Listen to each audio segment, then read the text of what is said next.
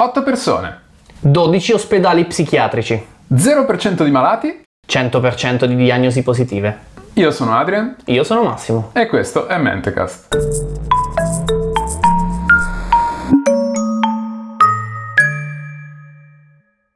Oggi torniamo su uno dei nostri argomenti preferiti che è la psicologia. Nessuno di noi è uno psicologo, ma tutti e due amiamo parlarne, diciamoci la verità. D'altronde anche gli psicologi amano parlarne, quindi bella lì. Siamo psicologi anche noi, a quanto pare. A quanto pare, a quanto pare potremmo esserlo. A quanto però- pare sì, perché la, la cosa che andiamo a analizzare oggi getta un po' di luce su una questione che veramente fa, fa storcere un po' il naso. Contesto, contesto storico. Il contesto storico sono gli anni 70. Ah, sono gli anni 50.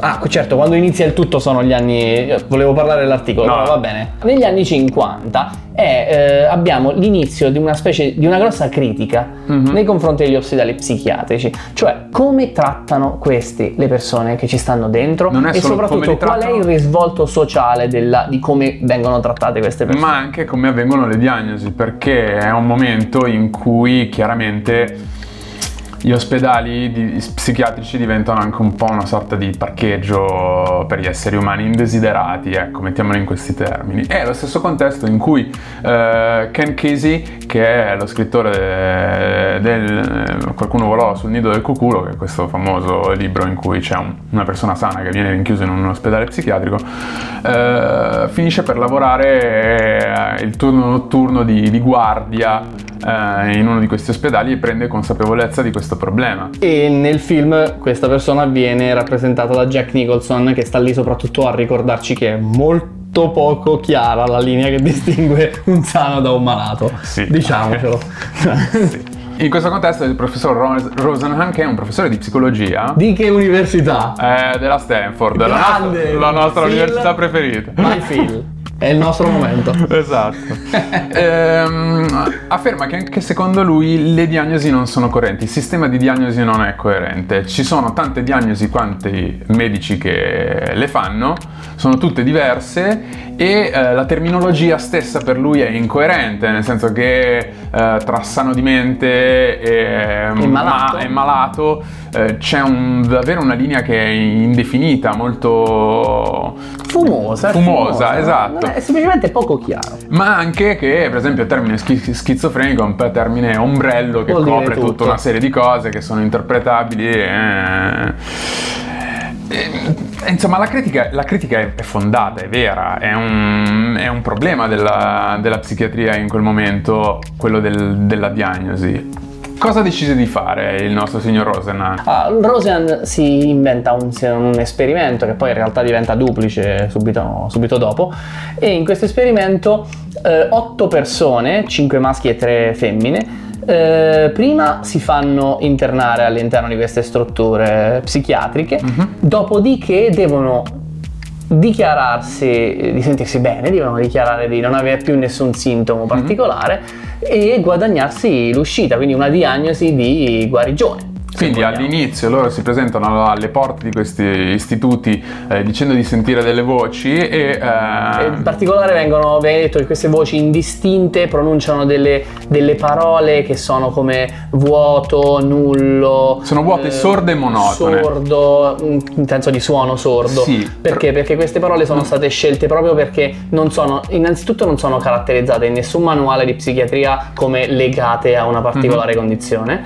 e secondariamente un po' ricordano le- mm, le- un po' la sindrome di depressione, se vogliamo, quindi eh, la- il vuoto esistenziale di una persona che Rosenhan le sceglie proprio per questo, le sceglie perché non, non possono essere legate a nessuna diagnosi effettiva da manuale.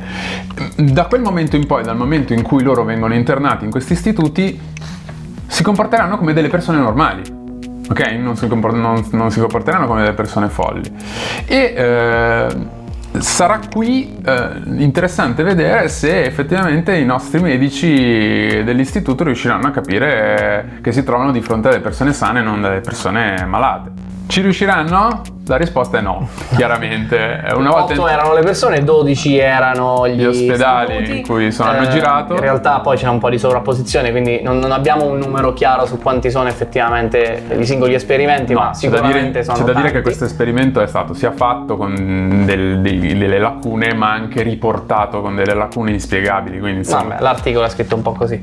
Eh, però il risultato qual è? È che eh, tutti vengono rilasciati ma dopo periodi molto diversi, nel senso quindi a, a pro- a riprova del fatto che le diagnosi sono totalmente soggettive. C'è chi rimane nelle strutture 7 giorni, chi come Roseanne stesso ci rimane 56 giorni, sono due mesi interi comportandosi normalmente all'interno Mhm. dell'istituto e passando come matto letteralmente e una media stimata intorno ai 19 giorni per ciascuna delle persone.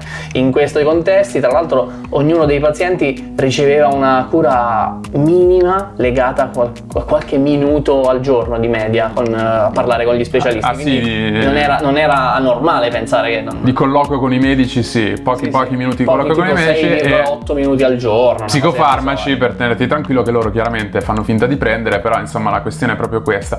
Una volta internati nella struttura, l'aspetto interessante è che ogni comportamento eh, viene sostanzialmente eh, interpretato attraverso il prisma della diagnosi della malattia. Quindi, non so, tra queste persone c'era una pittrice e quando la pittrice eh, per passare il tempo si siede eh, e cerca di di- e- e dipinge, sostanzialmente nella diagnosi viene scritto painting behavior. Uguale per la scrittura, cioè molti di loro dovevano prendere appunti per, dimos- per parlare anche di come si comportava il personale e veniva scritto writing behavior, cioè comportamento da scrittura, comportamento da pittura, che vuol dire? Come se Sì. è un matto che si comporta Sì. come se dipingesse Esatto. o scrivesse. Oppure si siedono alla caffetteria per lungo tempo e sostanzialmente viene definito come oral acquisition syndrome. Cioè sindrome da acquisizione orale, che no, non sta bevendo un caffè. È secondo me. veramente folle. Ce n'è un'altra molto bella, che ne vede, c'è, c'è un caso in cui una, una paziente viene sorpresa a camminare nei, nei- nei corridoi e la- l'infermiera gli chiede, ah, è nervosa? E lei gli fa, no, sono annoiata. Che ci sta. La cosa secondo me più divertente di questa storia è che se i medici e il personale dell'ospedale non si, accorge- non si accorgono di essere di fronte a delle persone normali, i pazienti, i pazienti quelli veri, loro sì invece, Loro loro, sì. sì. loro si tu accorgono... sei matto perché stai qua, sei un giornalista, vuoi scrivere qualcosa su questo I- posto? sono i pazienti ad accorgersi che queste persone non sono dei matti e quindi eh, anche qui È bellissimo. è il bias del- del- Com- della professione, Noi lo chiamiamo confirmation bias oggi, sarebbe tu stai cercando una conferma a quello che tu già pensi. E nel momento in cui vedi una cosa già lo consideri una conferma, anche se in effetti in, in altri ambiti non l'avresti considerata tale. Allora, nessuno viene scoperto, nessuno, eh, nessuno viene scoperto. Tutti però vengono a un certo punto rilasciati e vengono rilasciati con qui E qui proprio questo, questo è il capolavoro. È il capolavoro, cioè con scritto che hanno una schizofrenia in remissione. in remissione. Quindi- Nessuno è guarito, No, secondo no, me. nessuno è, no, nessuno, non solo nessuno è guarito, nessuno ha sbagliato la diagnosi iniziale. Quindi la diagnosi iniziale era giusta, solo che adesso è in remissione, ok? Eh, ma la cosa interessante è che a colloquio uno dei pazienti, eh, di questi finti pazienti, aveva descritto la sua vita familiare aveva detto che sì, ha moglie e figli, tutto tranquillo, ogni tanto qualche discussione con la moglie, ogni tanto qualche sculacciata ai figli, o anche il contrario, qualche sculacciata alla moglie. Sul quale possiamo essere anche più d'accordo se vogliamo. E sul- sulla diagnosi finale, sul foglio di, di via del- dell'istituto, viene scritto letteralmente che i suoi tentativi di controllo delle emozioni con la moglie e i figli sono puntellati da esplosioni di rabbia.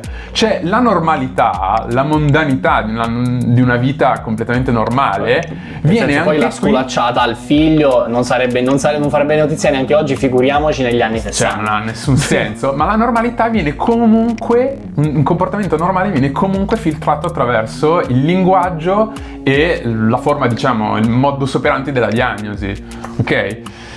Questa cosa qui mm, non è proprio mm, così Limpida. Esatto, non è proprio limpida o non importante. Eh, Quello che sottolinea Rosenan è che la percezione degli eventi, di- del- delle circostanze, è, è plasmata dalla diagnosi e non la diagnosi plasmata dalle circostanze. Sta succedendo sostanzialmente un'inversione di quello che dovrebbe effettivamente succedere. Eh, Dian- eh, Rosenhan si concentra anche sul fatto che è problematico questa cosa perché poi nella realtà esiste quello che si chiama stigma, cioè nel senso se Sì. io ti Se io dico che diagnosi sei che sei schizofrenico, esatto, poi pure se non lo sei, ma pure se non lo sei, se dopo dico non sei più schizofrenico, la cosa ti rimane un po' incollata Sì, sì, addosso è un discorso socialmente. sociale. Esatto, non è come se dico che c'hai un tumore e poi scopriamo che non c'è più un tumore, siamo contenti. Certo. Capito che non hai più un tumore. Se ti dico che sei schizofrenico e poi, non sei più, e poi scopro che non è vero, mi rimane comunque il dubbio che tu, sia, che tu un problema comunque ce l'avessi Sì, beh, di ma- base. Ma ti è, rimane una, uno è una cosa che addosso. abbiamo ancora oggi come strascico, perché se tu pensi a tutte le persone che considerano andare dallo psicologo come un no, eh, sei matto, quindi devi andare dallo psicologo, cioè come se fosse una paura, capito? Che tu vieni messo a, com- vieni messo a paragone con quelle persone lì. E questo, ancora c'è questo stigma, quindi figuriamoci all'epoca, dove tra l'altro invece le persone malate di mente venivano trattate anche in maniera eh, Sì. terribile, Esatto. diciamo, cioè adesso senza entrare nei Ma questa è solo la prima parte dell'esperimento, Esatto. perché esiste la seconda parte C'è una dell'esperimento. seconda parte. Il protagonista è un eh, direttore di una di queste strutture che sentendo parlare a Stanford di questo esperimento prima che uscisse l'articolo dice eh se tiravi in mezzo noi col cavolo che ci cascavamo la nostra struttura fa paura noi Eh. sgamiamo tutto i nostri sistemi sono perfetti Ma non sbagliamo. noi non sbagliamo sì figurati questo è quello che dicono tutti prima di sbagliare Esatto. vuole la storia e infatti quello che succede è che eh, quest'uomo accetta di sottoporsi a un esperimento con sempre Rosehan Ehm, nei successivi mesi convenuti arrivano alla struttura 193 individui Mhm. di cui se non sbaglio almeno 19 vengono considerati non malati, quindi sani perfettamente, sia da membri dello staff che da medici. Sì, Ok? c'è la- le- ci sono le percen- gradi diversi, ci sono tipo 41. I numeri sono questi: 41 vennero giudicati finti da almeno un membro del personale, 23 vengono sospettati da almeno uno psichiatra, 19 da almeno uno psichiatra e un membro del personale. quindi c'è consenso su 19 Mhm. che siano sani. Salta fuori però che in realtà Roseanne non aveva mandato nessuno pseudopaziente, cioè que- persone come nel primo esperimento che si fingevano malate. E, e quindi dici, eh, non mi sbaglio mai, eh, almeno 19. Master Troll, Sì, Master. Troll, Rosenan Master Troll. E qui secondo me la frase di Rosenan più importante è che qualsiasi sistema di diagnosi che produce degli errori così grossolani è inaffidabile. E questo è vero. E quindi si prendono sani per pazzi nella prima, nella prima esperimento e nel secondo esperimento si prendono pazzi per sani. How can you tell who's sane and who's insane? Well, we have a very simple method. Whoever has that stamp on his hand is insane. Fondamentalmente. E eh, l'unico lato positivo di questo esperimento è che sì, effettivamente anche qui ci sono dei problemi, nel senso che non- anche qui non c'è un gruppo di controllo, anche qui eh, la casistica non è esattamente misurabile come Ci cosa, sono però... anche altre cose più grosse che dopo dico, però. eh, Però secondo me la- parliamo delle cose buone. La parte positiva è che effettivamente esper- i risultati di questo esperimento accelerano un po' il processo di riforma degli istituti psichiatrici che mm, mi Ce n'era sembra esatto, ce n'era bisogno. In un qualche modo anche apre, apre un dibattito un po' più, ragionato grosso. e scientifico su- sul problema. Sì, non solo, anche, anche umano e morale, perché questo stigma di cui tanto parlava, eh, in effetti poi diventa il cardine intorno a cui costruire la dignità di questi individui, che comunque, tra l'altro, malato o non malato, di che stiamo parlando? Comunque, mh, la distinzione tra un malato e un non malato è sulla base di comportamenti che possono essere accettabili in certi contesti e inaccettabili in Sì, altri. c'è anche un problema, c'è anche una problema di riferimenti culturali. Sì, sì, assolutamente. Prima si diceva l'esempio, se un cacciatore di teste del Borneo mi dice che mangia le teste, Mhm. anni guarda, fa notizia e forse viene considerato malato di mente, eh, al Bo- nella giungla del Borneo un po' meno, dire, fa più notizia uno che vuole life. Ma parliamo dei problemi, parliamo dei problemi, dicevi Allora, io ti dicevo, ci sono un paio di problemi che non mi piacciono sia nella prima parte che nella Mhm. seconda.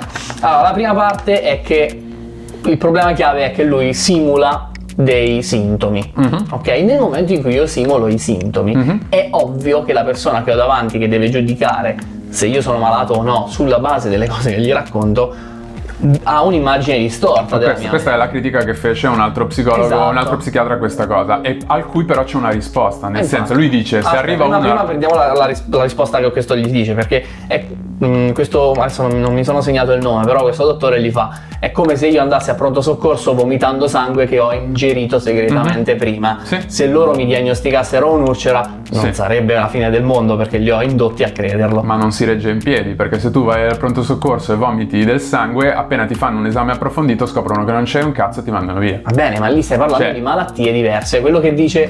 Lui dice, lui dice, dice ti ho diagnosticato sulla base di sintomi, ma se poi il mio sistema di diagnosi funziona, devo essere in grado di dire che la prima diagnosi di quando sei arrivato, come nel caso del vomitare sangue, era errata. Allora, quello che dice Rosian, che tra l'altro secondo me è anche on point, eh, cioè una critica intelligente, lui dice se questa struttura dopo una settimana che non vomiti sangue non dice che sei guarito, allora il problema c'è. O dopo una settimana di, di esami approfonditi. Però resta il fatto che mentre per la medicina del- delle urcere c'è un- ci sono metodi più dettagliati e più approfonditi per decidere se uno l'urcera ce l'ha o no, nel caso della psicologia ci dobbiamo adattare con le cose che ci dice il E qui paziente. entriamo in un discorso che invece sarà approfondato in uno sparring. Ok?